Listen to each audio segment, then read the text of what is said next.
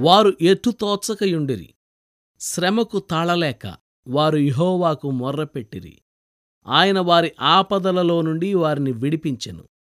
నూట ఏడవ కీర్తన ఇరవై ఏడు ఇరవై ఎనిమిది వచనాలు.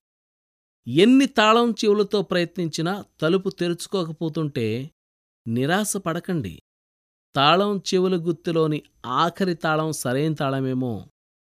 ఎటూ తోచక ఓ మూలను శోకవదనంతో నిలబడి ముందేం జరుగుతుందోనని చేతులు నలుపుకుంటూ లోకమంతా పగవారై ఉంటే ఒంటరితనంలో గుబులు గుబులుగా దిగులు పడుతున్నావా క్రైస్తవ విశ్వాసీ?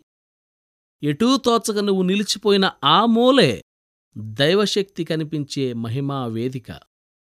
ఎటూ తోచక ఓ మూలను దుర్భరమైన బాధ కాలుస్తుంటే ఇక సహించలేనంటూ మనస్సు మూలుగుతుంటే నిలబడిపోయావా? ఎడతెరిపి లేని శ్రమ కృంగదీస్తుంటే కళ్ళు చీకట్లు కమ్మి ఒళ్ళు ముద్దుబారితే ఎటూ తోచక నువ్వు నిలిచిపోయిన ఆ మూలే క్రీస్తు ప్రేమ ప్రకాశించే మహిమా వేదిక.